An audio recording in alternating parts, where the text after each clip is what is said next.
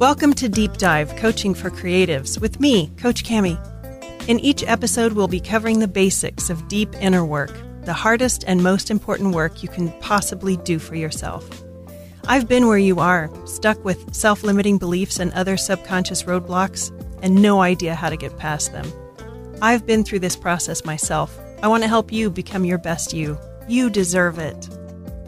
In this episode, you'll get to meet my mentor and coach, Peleg Top. Like me, Peleg started out as a creative and made the transition to coaching as he began to listen to and trust his instincts and intuition.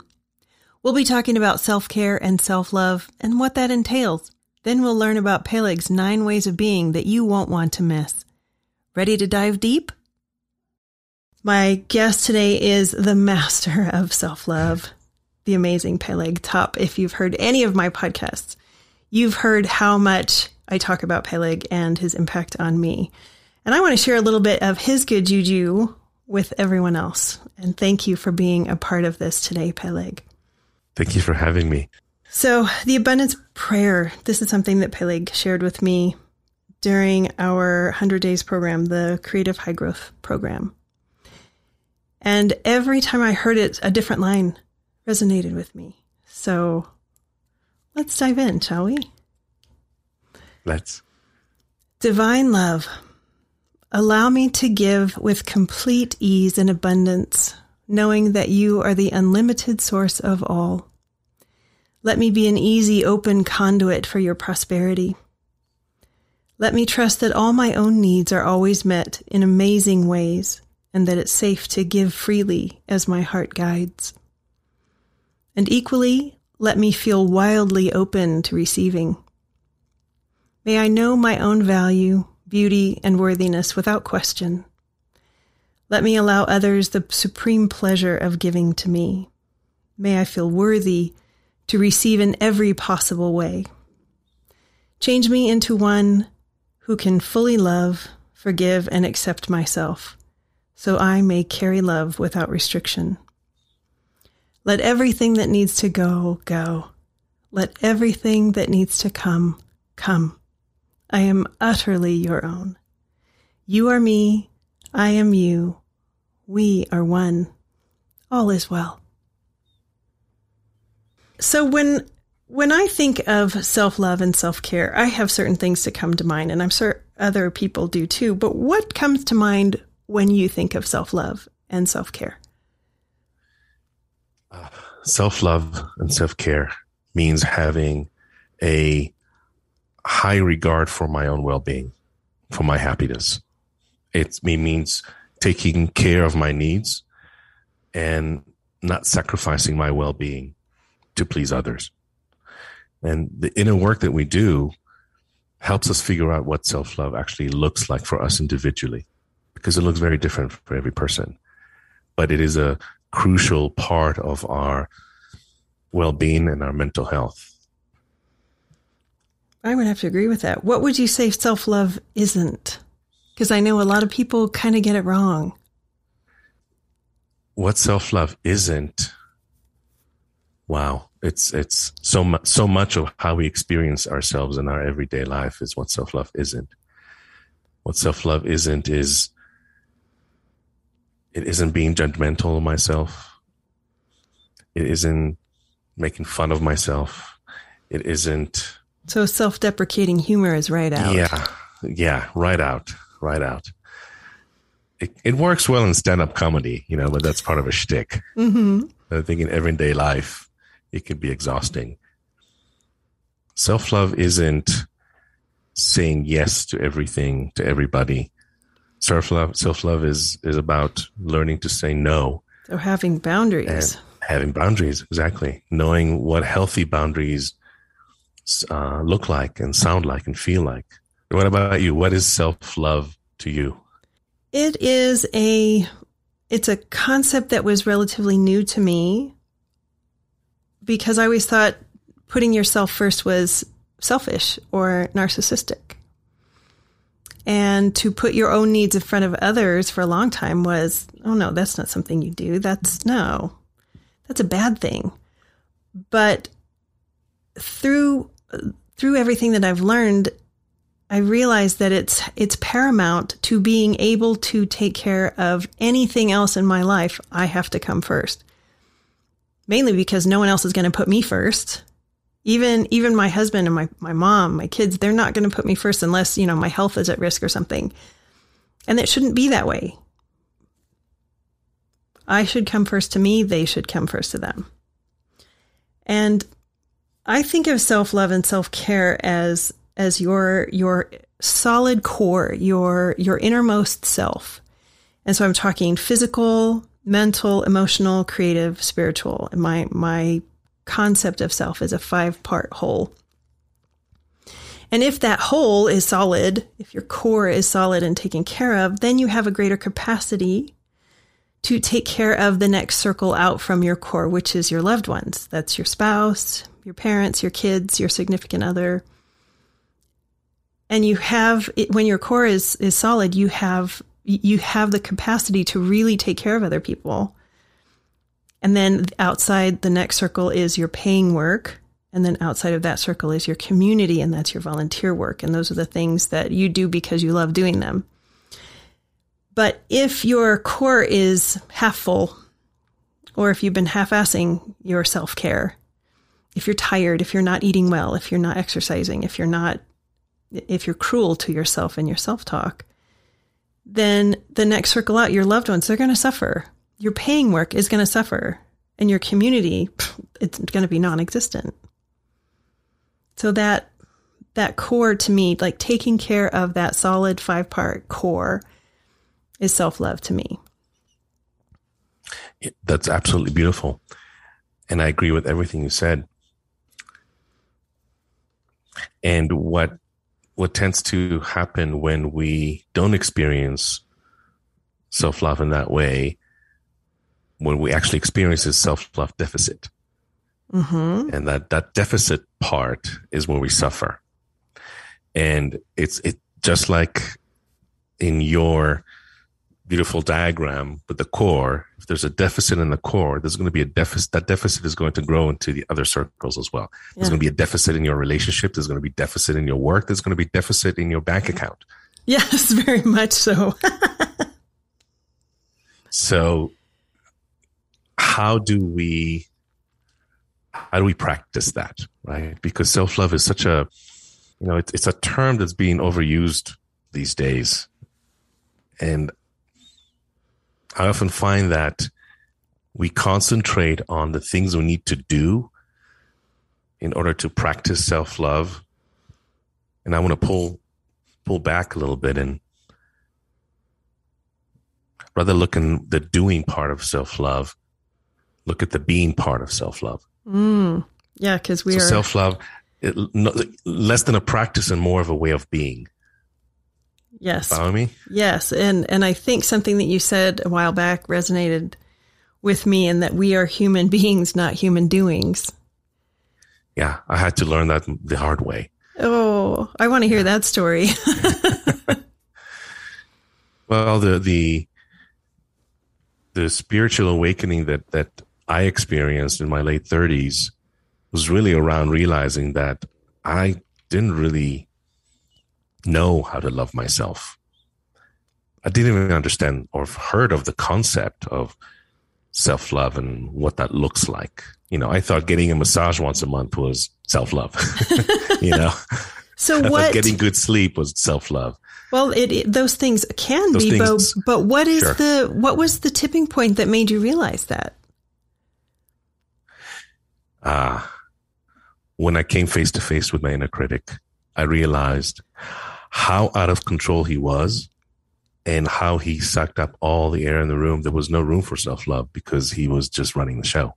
Oh, so that that critical inner voice that nags and condemns and criticizes. Yeah, he turned me into a perfectionist, into an overachiever, into uh, you know very success driven, goal driven uh, person that um, experienced much success and much um, ego growing years. Yeah, didn't because you had your own agency, didn't you? yeah, I had a design agency for 20 years. I started really early. I started at around the age of 20 and oh my gosh. Well, started as freelance, you know, just like uh, most of us do. Yeah. And then my ambition took the better part of me and you know, I dove into creating this dream design agency which I managed to create and it was amazing and it was an amazing uh, process. I, I look at those years with many fond memories and, and much growth that needed to happen inside of the work itself. but what was driving, driving that, that process, driving that growth was fear. Oh. Fear of not oh. being good enough, fear of not looking good, fear of failure, fear of, uh, fear of being alone, fear of not belonging. Fear driven. Yeah. Yeah. It wasn't until uh, all that ego growing activities and way of being began to feel shallow, began to feel there was something missing. Yeah. And it showed up as what I thought was depression. Thought I was depressed. Okay. But what I didn't realize was that I wasn't really depressed. It, my soul was empty. And what made you understand that, that it was your soul being empty and not depression? The spiritual teacher that I met helped me see that in me. Because I tried traditional therapy and most of the therapists wanted to put me on medication, medication. to help c- control the mood. I didn't want to go that route. It just something told me, no, no, no, this is, this is this is deeper than that. Lean into it. And um, I was in a period of really kind of searching for guidance. Uh, my antennas were up for a couple years until very randomly, uh, one of my closest friends who knew that I was looking for support, looking for a, a, a therapist that's that I can really connect to, when she said, you know, how about, you know, consider spiritual direction? There's a teacher I want you to meet. How about you go have a session with him? And I was very reluctant, but I trusted this person very much. And I knew that she was coming from a place of love. And I'll be eternally grateful for her pointing, pointing the way. Yeah. And it wasn't until I had that first session, that first conversation with that spiritual teacher that I I heard words that resonated for the first time because he helped me see that I'm really not living from creative free spirit. What were the that words? I'm, Do you remember? Well, the the words what was interesting was and what resonated for me is that he very quickly was able to just see my soul. Mm really be real about it and ask me the kind of questions that no one has asked me until that point in my life. Yeah. Questions that really hit home, hit my heart. Questions that I was afraid to ask myself. Mm, what kind of questions? I'm so curious. Do you remember? The particular of the questions are not as important as what he was able to hear between mm. the lines and bring out. Yeah. That was almost like magic to me mm-hmm. for someone to actually really understand what I'm trying to ask, what I'm really seeking, because I didn't have the language to actually express what was going on. So he became a beautiful mirror to me to help me see me, see myself. Yeah. I think it's important to be able to, to, when you find a coach or you find a mentor like that, that that you're able to see them holding up the mirror, that you understand what you're, what you're, what they're reflecting back is you. Yeah. One thing that he said at the end of that session, which at the time I honestly don't think I heard because I, I didn't have the type of listening that, that I have today. But 10 years later, I listened to a recording of that session. I've, I've recorded all the sessions and a lot of uh, the work that happened in those sessions is what I teach in the 100 Days uh, program. But as I was listening to that first session, he said to me, at the end, he said, You will actualize yourself when you learn and teach others how to love themselves and how to create from free spirit. Mm. I, like I said, I didn't even hear it at the time. How to love myself? What does that mean? Creating from free spirit? What does that actually mean? I mean, I hear the words and I understand what the words mean, but I didn't really understand what the words really meant. Mm-hmm. But that opened the door to a to a new path of personal growth for me that led me to where I am today. You know, it was a, a few years into my work with him that I began to realize that I am very attracted to this work and I want to be able to sit in his chair mm-hmm. and support people in the same way that I was supported and I was healed.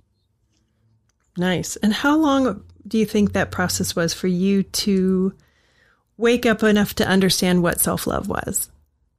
Was it like after the first couple of sessions? Was it after the first couple of years? Or just gradual? What do you think?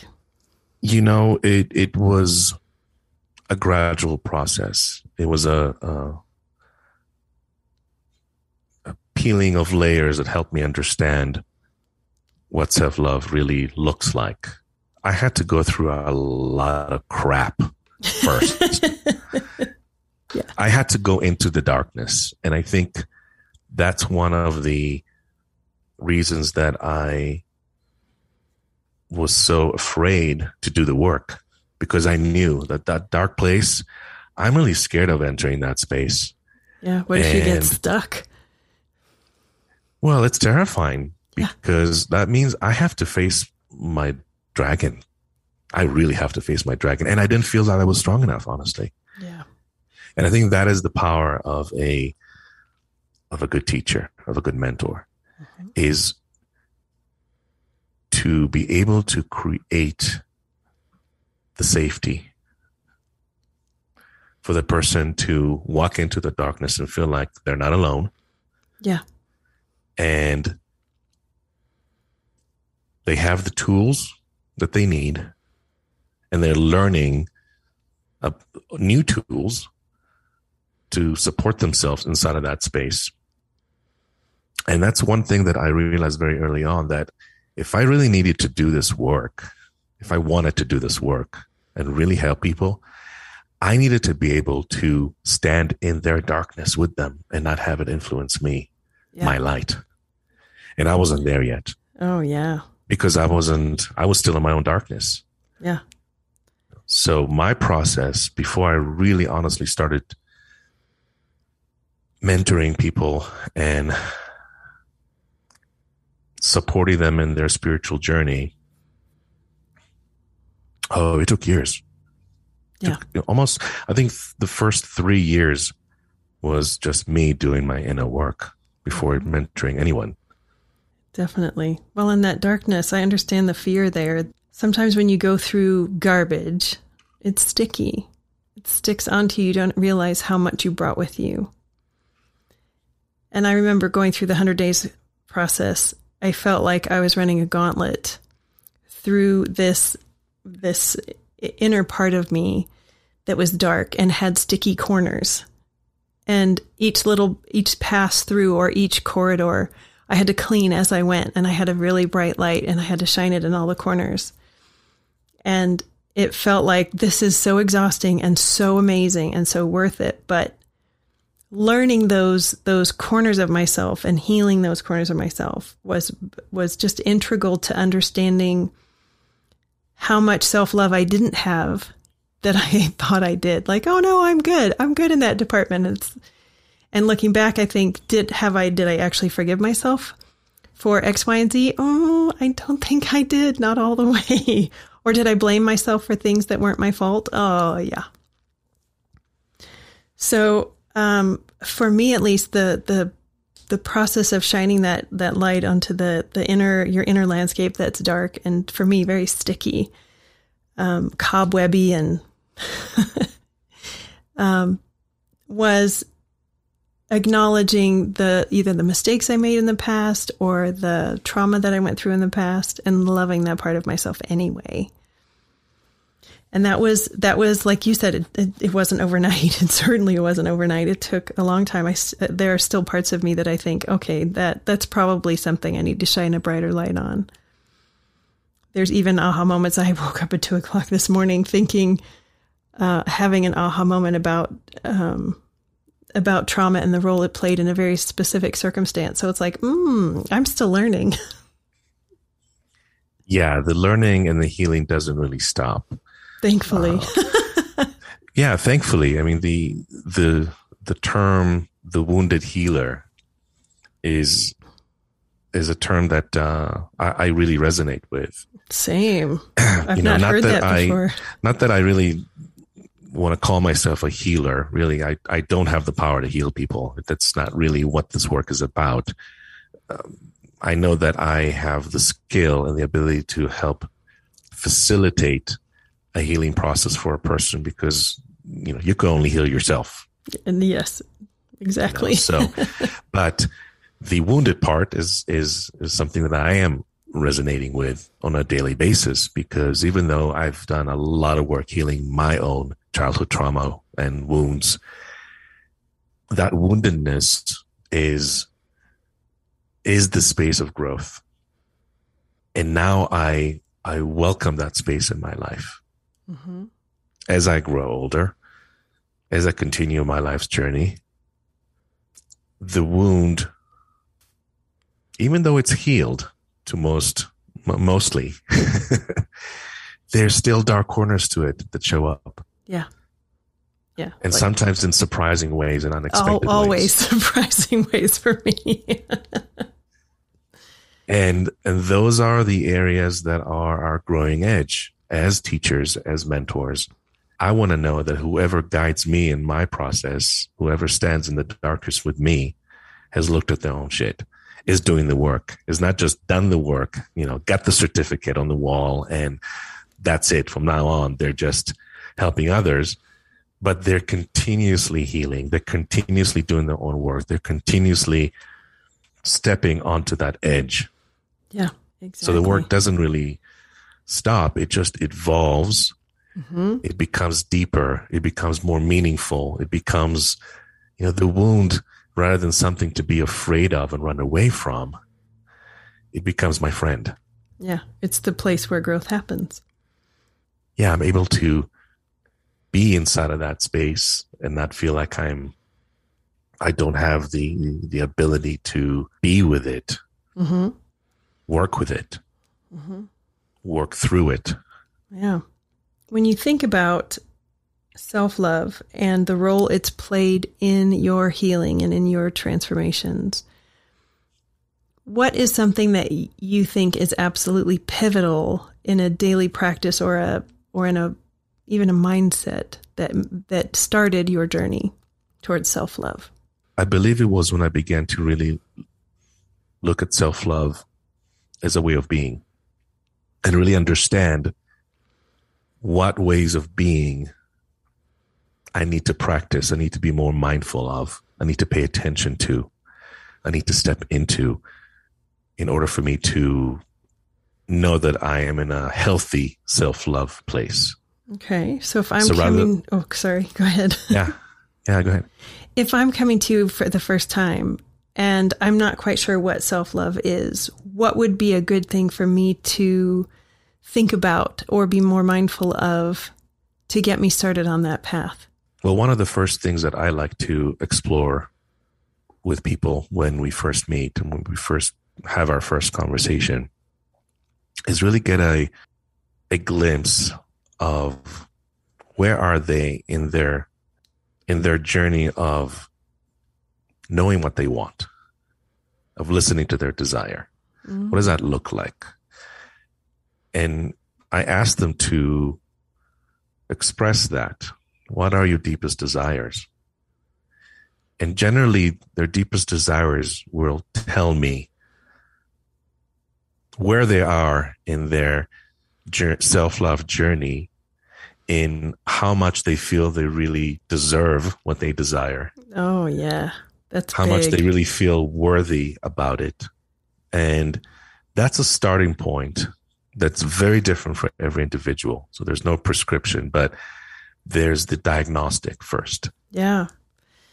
A lot of a lot of my coaching clients once they realize you know i don't i don't think i've been able to do this because i didn't think i deserved this and that light bulb goes on i just want to cheer for them because yes that is so important to realize you you have to believe you deserve it or it's not coming your way. Well self-worth is is um, a huge part of practicing self-love. It's it's and, and self-worth is something that doesn't happen just in our mind. It has to happen in our heart. Mm-hmm. it has to we have to embody the idea of self-worth really walk through the world believing that we're worthy mm-hmm. most of us are are are, are raised and, and evolve with a belief that we're not enough. Yeah. That we're not worthy. Yeah. That we don't deserve. Yep. And the, and, the phrase "I'm not blank enough," fill in the blank yeah. with whatever, comes up so often. I'm not blank. Yeah. I'm not young enough. I'm not old enough. I'm not experienced enough. I'm not smart enough. I'm not pretty enough. Old enough. Young enough. Yeah. Good enough. What is that? What is that enough? Who decides what that enough is? Yeah. Right well, society kind of dictates to us what enough looks like or, or, or can look like by, you know, just the virtue of living in the Western world and being exposed to advertising in the news. Yeah. You know? Yeah. So how would we actually know how, what's enough? What, what, what are we, what are we using to measure ourselves by? If Think about that. If it's extrinsic, it's probably false. If it's intrinsic, it's a really good start. Much better start than adopting some extrinsic something you saw or something somebody told you because the chances of it being authentically you are very slim. Well, there is no such thing as enough. We can't really measure our worth. Right? It's not possible. We can't put. There's no measuring stick that says worth. right. There is no, but we use money and as a currency to measure worth. You know, we look at wealthy people and and you know they they we we envy that. We we want that. We believe that we we need to reach a level of financial success in order to feel good about ourselves. We and that is expressed in in so many ways for so many for different people based on what is it that would make me look like I'm worthy? So I can, if I look like I'm worthy on the outside, maybe I'll feel like I'm worthy on the inside. But that doesn't generally work. No, it has to go in the other order, doesn't it? You have to feel worthy first. And you have to feel you are successful first and happy first before success, because happiness always precedes success. If I keep if I keep thinking that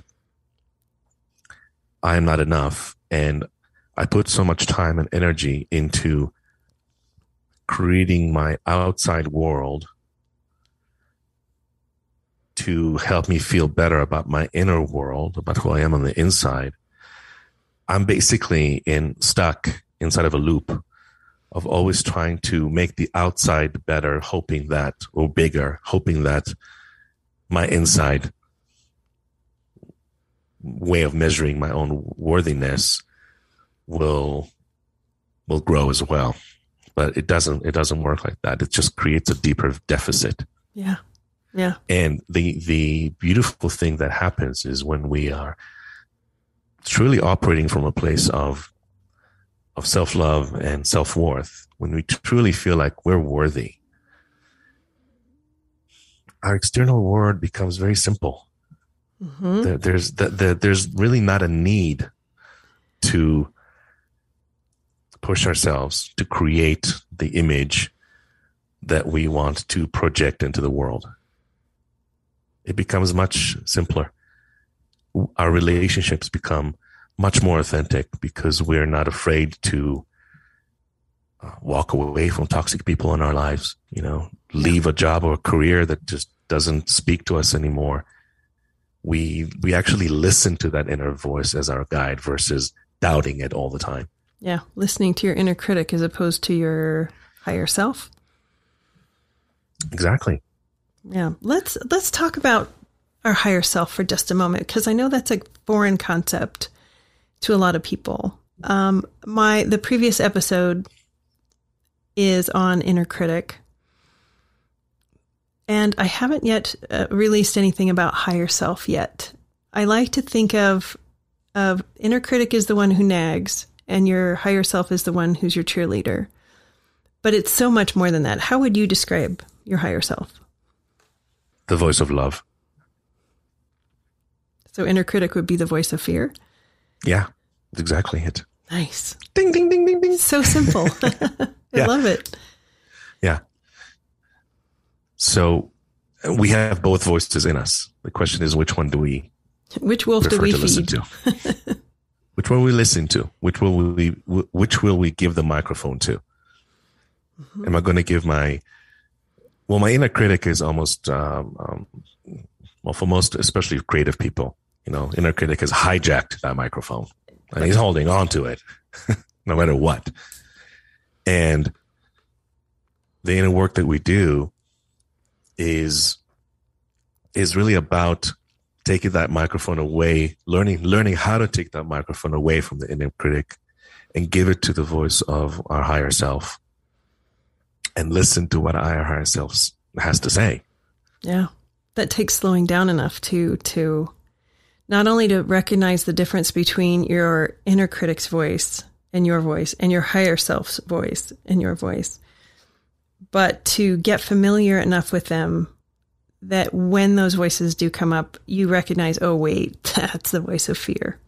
Or wait a mm-hmm. minute, that's that feeling. That's a that's a higher that's a that's a feeling from love. I need to listen to that a little more closely. Let me slow down a little bit and and and have a deeper listen.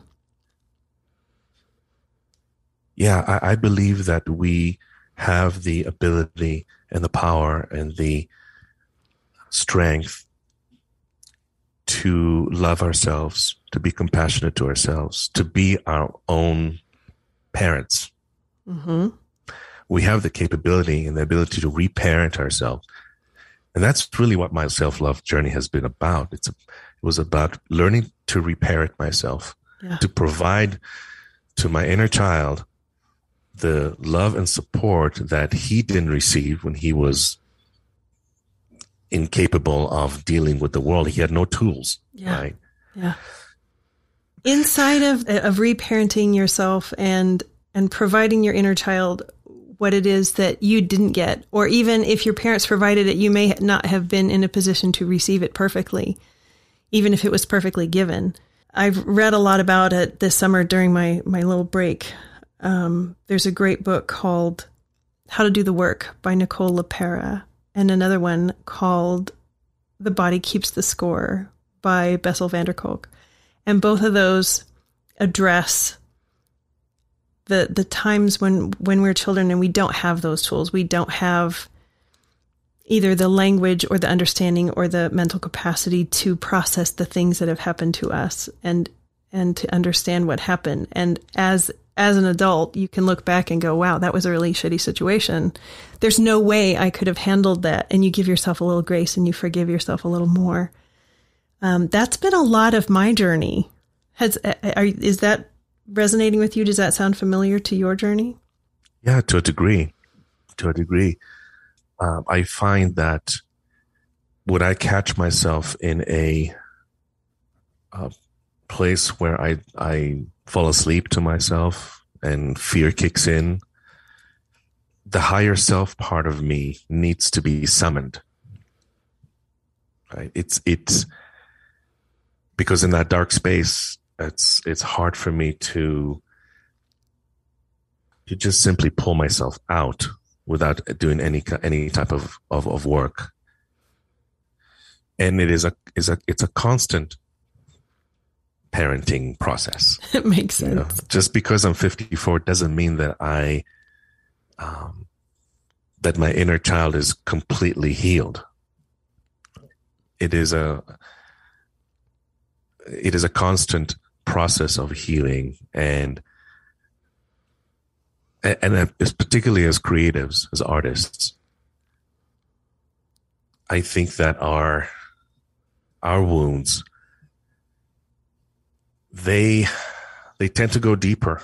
They, get, they tend to they tend to last longer.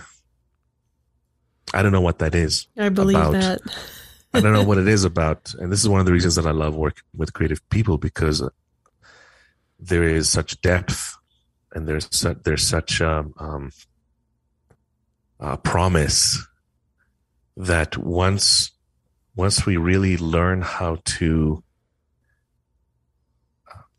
care for our inner child, and and that that looks like self love. Right? Mm-hmm. It's, it's about learning to be forgiving, learning to be authentic, learning to be uh, trusting of myself. Oh, that's a big uh, one.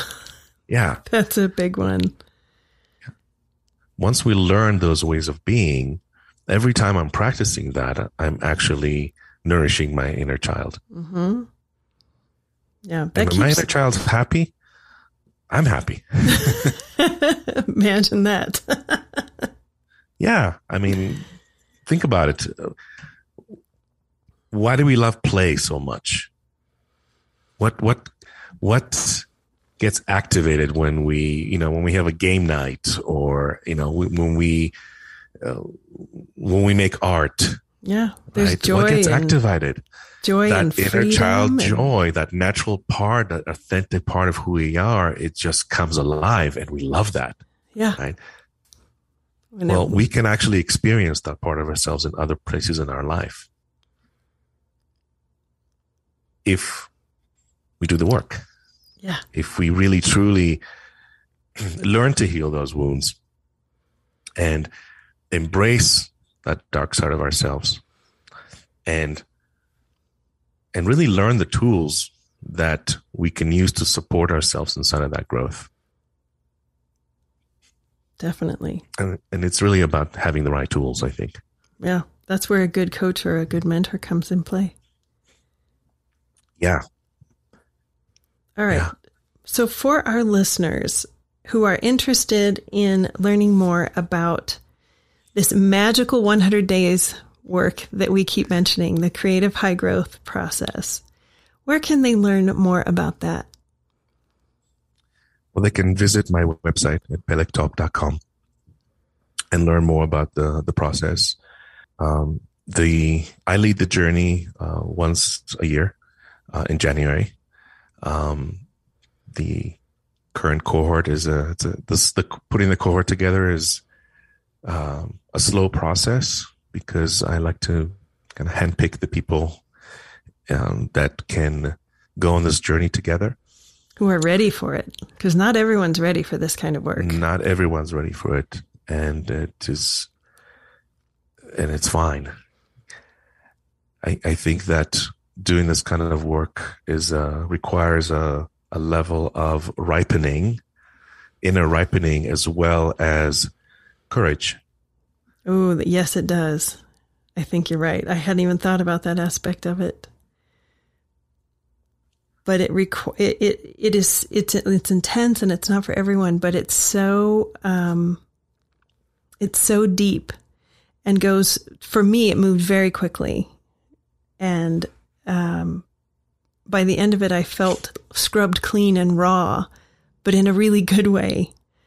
And I know that, you know, if, if, people, if they've never even heard of the process or they've never done any kind of introspection before and they're just beginning, I can recommend that they take my foundations of inner work because that's like dipping your toe in. Yeah. And, absolutely. Or if you're really familiar with this kind of work and you're ready to go gung ho, I would strongly recommend the creative high growth process. So that's awesome. All right. Anything else we want to cover while we're chatting? There's there's so I mean I could talk about this for days, and I think you can too. Well, the one thing that came to mind that I I think we could uh, expand a little bit is the practice of self love, the the day to day as it as it relates to the way of being, and okay. um, you know I have a formula for that, the nine ways of being. It's it comes from the enneagram, and we can talk about that a little bit as far as the influence of the of the enneagram into the inner work, because most of us are enneagram uh, uh what's the word? Uh, aficionados, students and teachers. Yes. Right, All right. So. Let's take a quick break. We'll be right back. Let's face it, even if you were doing well, the pandemic threw us all for a loop. Your confidence and self worth may be a little shakier than you're used to. You may have heard that inner work can make all the difference, but it sounds a bit fluffy or even a little scary. What exactly is inner work anyway? And who do you turn to to learn about it? That's what the Foundations of Inner Work is all about. This science based, transformative 12 week course, led by Coach Cami, teaches you the basics of deep inner work you do on yourself for yourself, bridging the gap between what you really want and how you can go after it. Coach Cami built this course specifically for us creatives, but it's open to everyone who wants to learn the foundations of inner work. The next cohort is starting soon. Reserve your space and learn more at cami.coach. Okay, we're back and we're going to talk about how to practice self love. Yeah, let's talk about the practice part, but not so much of the the doing part because the doing will be very individual to to to every person based on who they are. I want to talk about the practice as a way of being.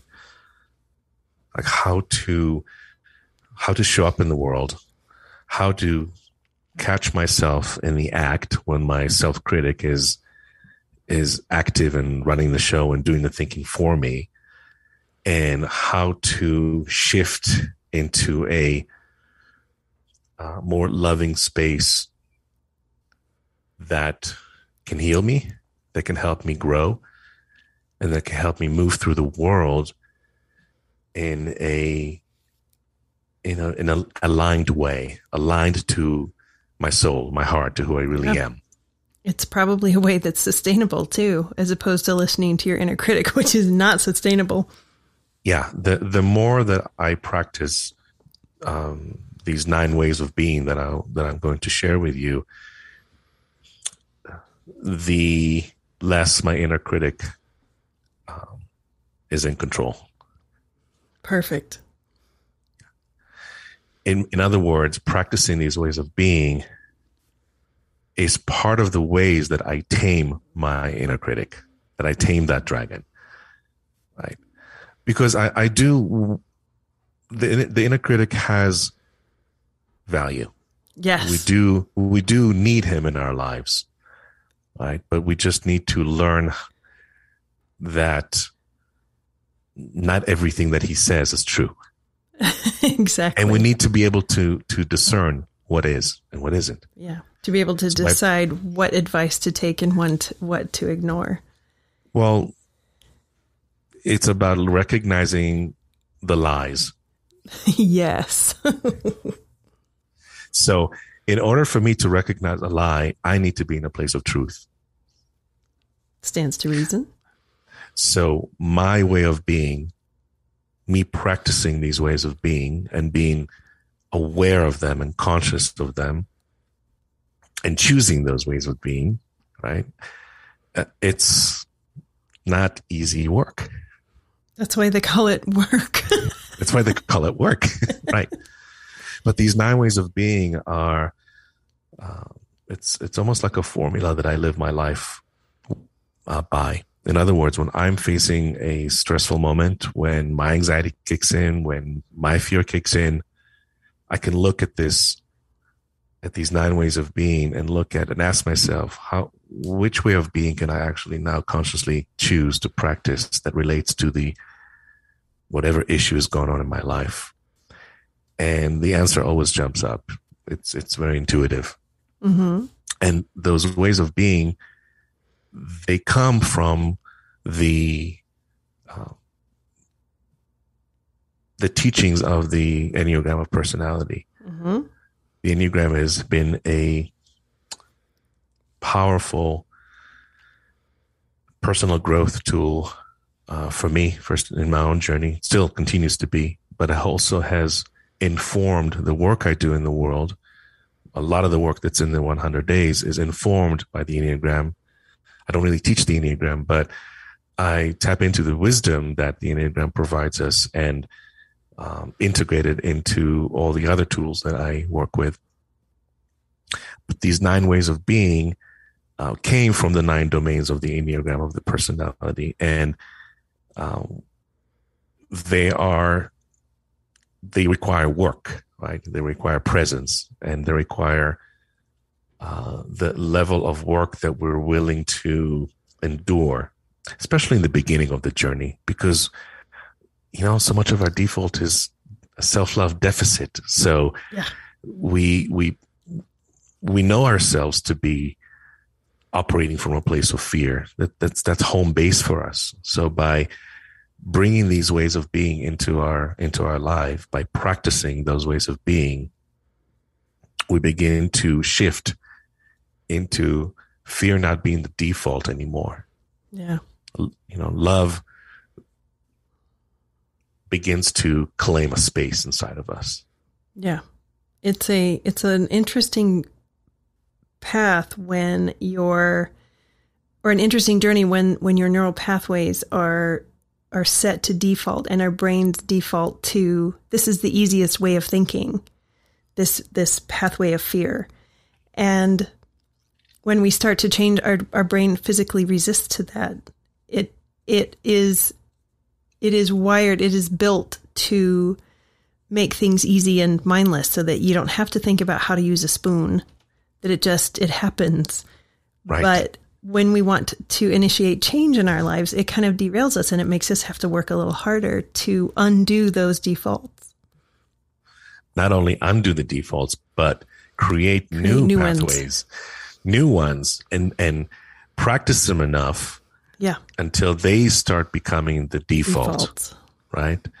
Um, you know, I've been learning to play the to play the piano for the last couple of years. There's a the gift of COVID, and I see this so clearly in in the way that I'm learning how to play. That the only way that I can actually master a segment of a piece that I'm practicing that in the beginning sounds completely unreachable I mean, when my teacher plays it to me, I go, I can never play that. There's, there's, there's, there's no way that I can ever play that. That's your inner critic. Just, oh yeah, my inner critic just kicks in right away. My my self worth, you know, it's that that deficit kicks in. It's just amazing what a trigger that that was for me in the beginning when I started yeah. the process of learning to play. But I quickly learned that if I really slow down enough to take a look at that challenging piece of music and practice it with forgiving myself in the process for not getting it right on the first try, right? And for slowing down enough to be able to really break it down and listen to it and understand what kind of muscles need to be used. There's a new muscles in my fingers that I've never used before, and and and it hurts, you know, after a while. Yeah. But the more I practice these little pieces, these segments, the more I pay attention to the challenging parts in the piece, uh-huh. one challenging part at a time. I begin to master those those challenges and now I'm playing those pieces without even thinking about them. It's become my de- the default, and all of a sudden, you know, this this one piece that I'm working right now. I've been working on it for a year, wow. and I still don't have it right. It is an incredibly difficult, challenging piece for me to learn, but at the same time, I, I'm blown away at what I've managed to accomplish just by slowing it down enough and just just doing the work and mm-hmm. trusting that it naturally happens that all of a sudden I'm playing that part without even thinking about it. Yeah. That kind of patience is beautiful. Yeah. And it's it's part of the nine ways of being that I have to bring into that part of myself, that part of that activity, that part of creative growth that I want to experience in my life. The nine ways of being. Nine ways of being. Let's hear them. Let's hear him. I'll just I'll just list them off for you, and we can pick and pick maybe one or two to to uh, uh, bring into focus to sharpen a little bit. So, be forgiving, be selfish, be authentic, be grateful, be engaged, be trusting, be still, mm. be vulnerable, and be bold. Nice. Those are all of the nine enneagrams. As I, as you say them, I, I was like, oh, that's all. Yep, that's all of them. Let's, well, they let's come from those. the enneagram domain. So the first one, be forgiving, comes from the domain of of the enneagram style one, the perfectionist, who's continuously judging themselves and pushing themselves and and being forgiving to themselves is hard work. Yeah. And this is why for, for Enneagram ones, being forgiving is learning to be forgiving to themselves first is their path of growth. Yeah, I think of the Enneagram and, and I and I released them. I think episode two is all about the Enneagram as mapped onto the Winnie the Pooh characters. Uh-huh. Uh-huh. And Enneagram one's a rabbit. Yeah. And if you think about Rabbit being such a perfectionist, Rabbit could definitely grow from learning how to be forgiving. Yeah, yeah. So Enneagram style two teaches us to be selfish. It's their it's their path of growth. And when I when I say selfish, right, I'm really talking about practicing putting myself first, practicing self care. So Enneagram two teaches us to be selfish. And when I say selfish, um, I don't mean it in a negative way. I mean it in a positive way. In other words, I put myself first. I care for myself. Um, I help myself before I help others. I put myself in a position of importance in my life. Right. Mm-hmm. That is, that takes work. Very much so. So, uh, Enneagram 3 teaches us to be authentic. Enneagram 3s are um, really good at creating an image in the world of who they want others to believe that they are. And oftentimes they create that image and live into that image and believe that image uh, until they, you know, meet themselves one day with, with an empty soul. Yes. My, my experience was I'm an Enneagram 3 myself. And, and that was my big aha moment when I realized, wait a minute, who am I? who am I really? without the image, without uh, the the story that I so meticulously crafted of who I wanted the world to believe that I am. Right. So being authentic, that's my path of growth to always um, express the real part of me versus the projected part of me that I so masterfully can uh, can do. Mm-hmm, you know, this mm-hmm. is this is why we threes make really great marketers. yep, and crafting images you're good at. Yeah, yeah, and you know the creative industry is is the the two most common um, enneagram types I, I've met over the years are threes and sevens. You know, mm. there's I get a lot of fours, lots yeah. of fours. The yeah. creative, the artistic, the the burdened souls. So 4s mm. are um, well, fours, uh, they're the individual, the romantic. But what was the the statement for fours? They teach us to be grateful. Grateful. Right. Because if we're not grateful, we're walking around the world with a very high expectation. Makes sense. And we, and because we have that expectation, we tend to be disappointed.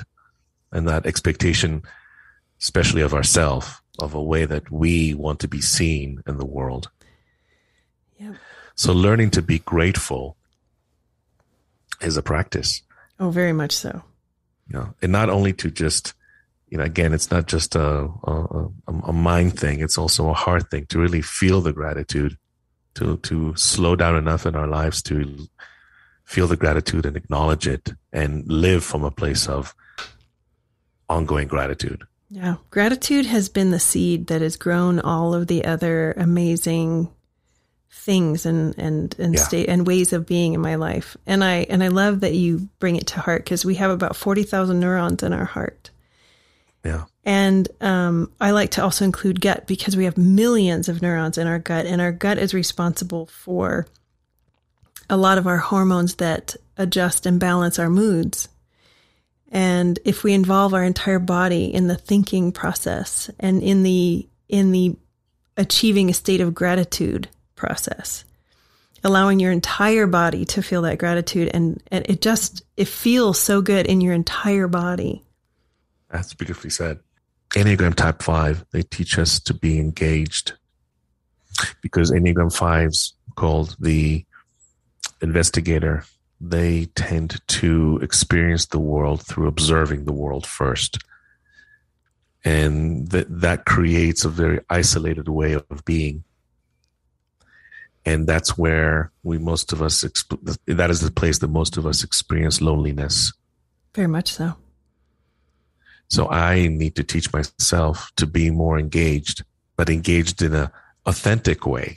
You know, see how they, that's how they work, begin to work together, these ways of being. Yeah. So when I'm engaged with the world in an authentic way, I'm practicing self love. Yep. Right. Engaging in curiosity and um, leading with curiosity. Yeah. Yeah. Enneagram sixes teach us to be trusting, Mm. to trust ourselves, to trust our own uh, inner wisdom.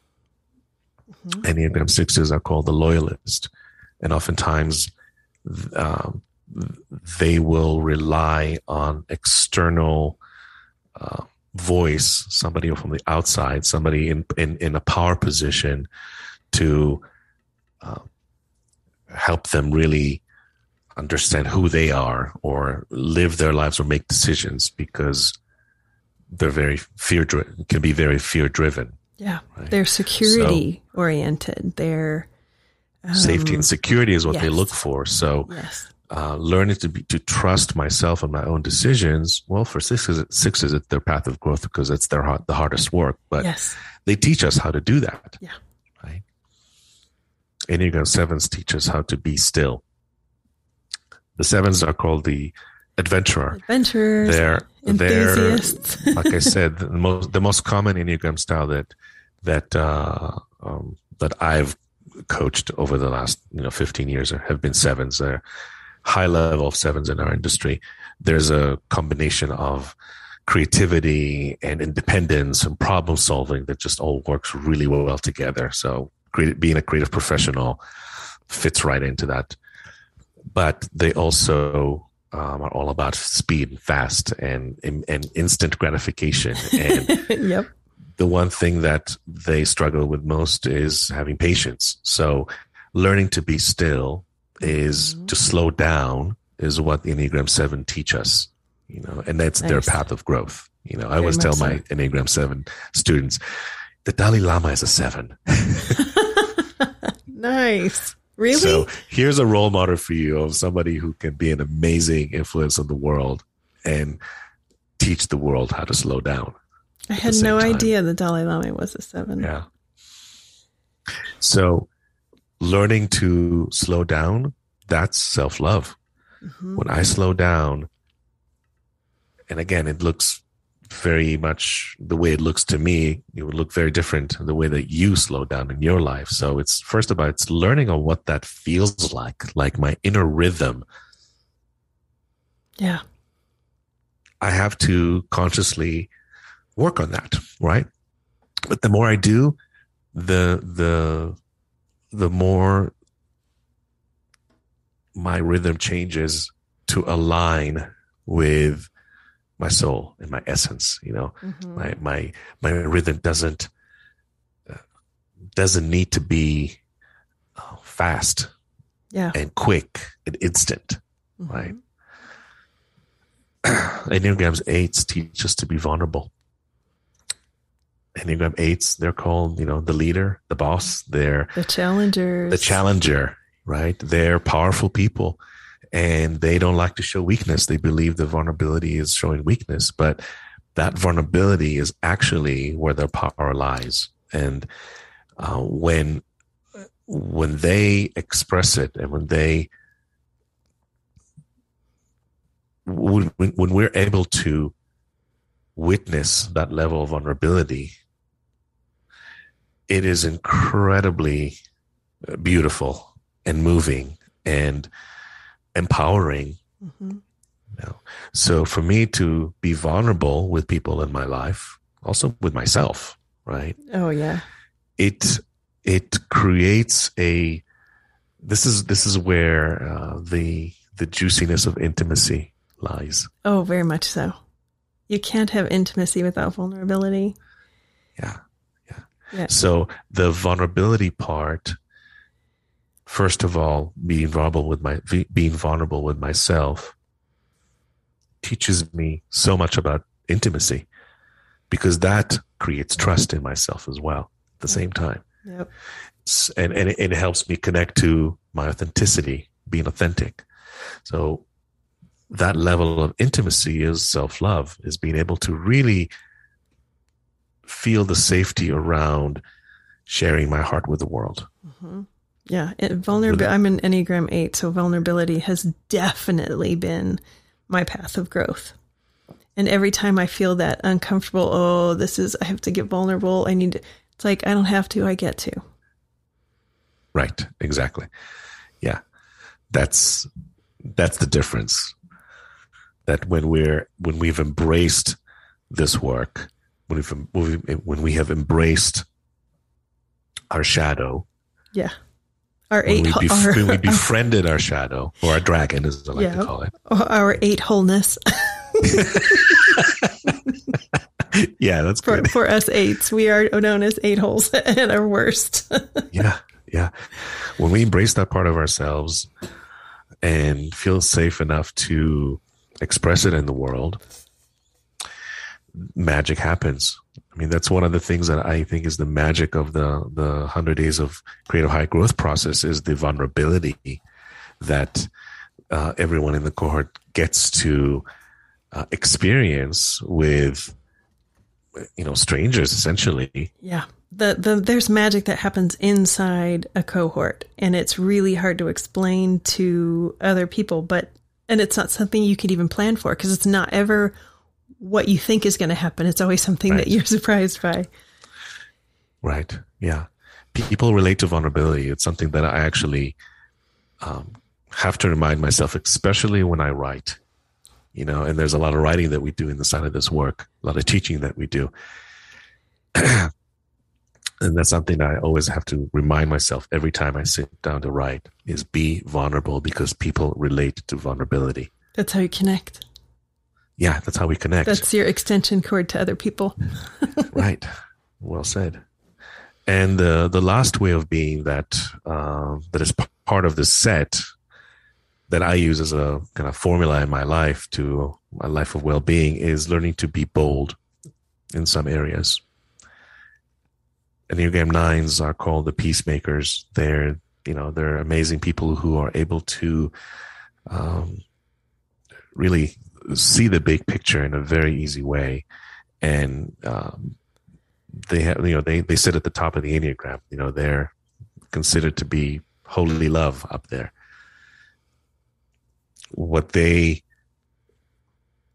what they are here to teach us is their path of growth, their the courage that they need to muster up to be bold and to speak up and to show up and to uh, own their mm-hmm. own themselves in a way rather than erase themselves, which yeah. happens a lot for nines is the self erasure process.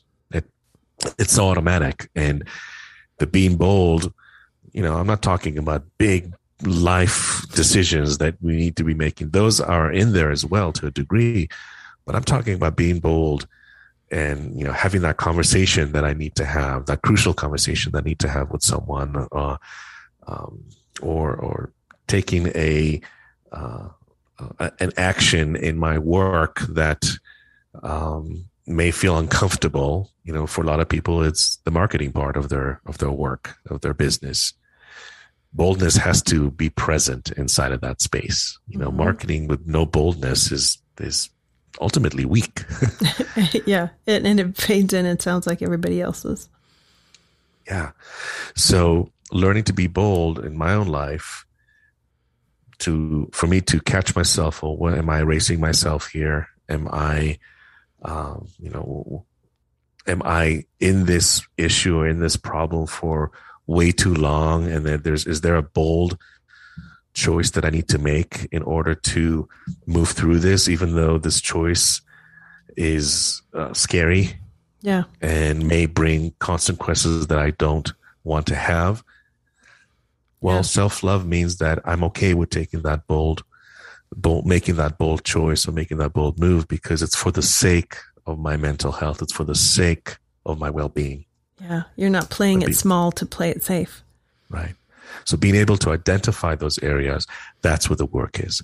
That's where the the tools that I needed to to learn to be able to recognize when I am not being forgiving or when I'm not being authentic or when I'm going too fast or when I'm racing myself or not asking for what I'm worth you know, those, that's the work. Yeah.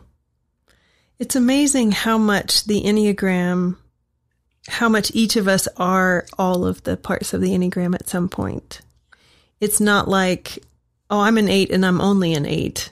We all, it's like depending on the situation, it's all contextual. And how am I feeling that day? Am I feeling threatened or am I feeling safe? Am I feeling myself or am I feeling pressured into being someone else? And that's how yeah. you respond in the world. And understanding that the Enneagram is a great guide, it's a great starting place.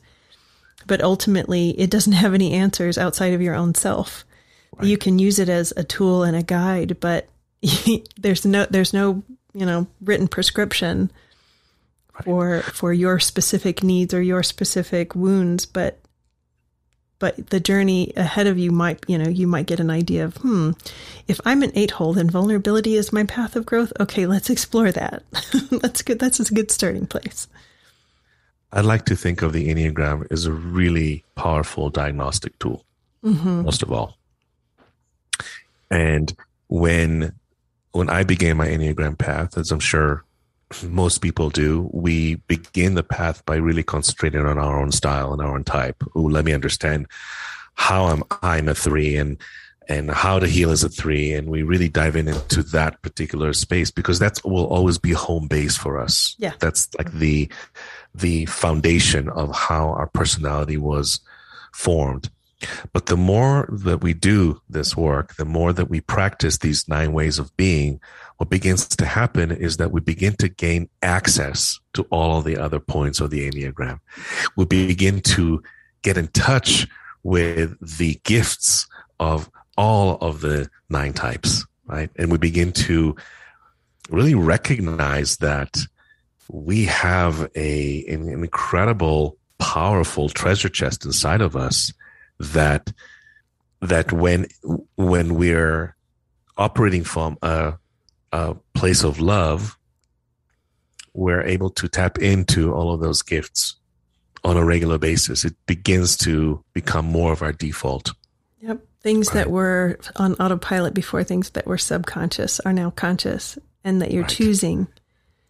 Yeah, it's an amazing tool. And uh, I feel it's one of the biggest gifts that I've received in my own personal growth uh, journey amongst some other powerful ones, but it has been a a uh, major influence on uh, on the work that I do in the world. I can see why. I can see why. Well, thank you so much for sharing all this. Yeah, this was fun. Thank you. I really enjoyed saying the abundance prayer to start us off. Wouldn't it be fun if you said it to finish us up? Yeah, let's let's uh let's connect to divine love one more time to remind us uh who we are. The abundance prayer. Divine love, allow me to give with complete ease and abundance, knowing that you are the unlimited source of all. Let me be an easy, open conduit for your prosperity. Let me trust that all my own needs are always met in amazing ways and that it's safe to give freely as my heart guides. And equally, let me feel wildly open to receiving. May I know my own value, beauty, and worthiness without question. Let me allow others the supreme pleasure of giving to me. May I feel worthy to receive in every possible way. Change me into one who can fully love, forgive, and accept myself, so I may carry love without restriction. Let everything that needs to go, go. Let everything that needs to come, come. I am utterly your own. You are me. I am you. We are one. All is well, and all is full of love. Perfect. Thanks, Cami. Mm. Thank you. For more good juju, visit cami.coach. C A M I dot coach.